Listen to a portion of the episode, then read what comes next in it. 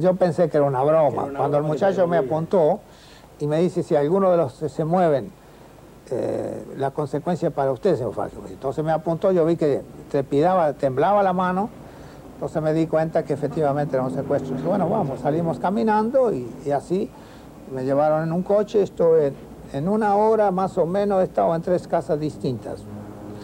Y después quedé ahí en una residencia en El Vedado, donde me atendieron muy bien, todos muchachos jóvenes que actuaron en esto, y me largaron después que terminó la carrera, al otro día. No después que terminó, sino a las 12:30 de la noche.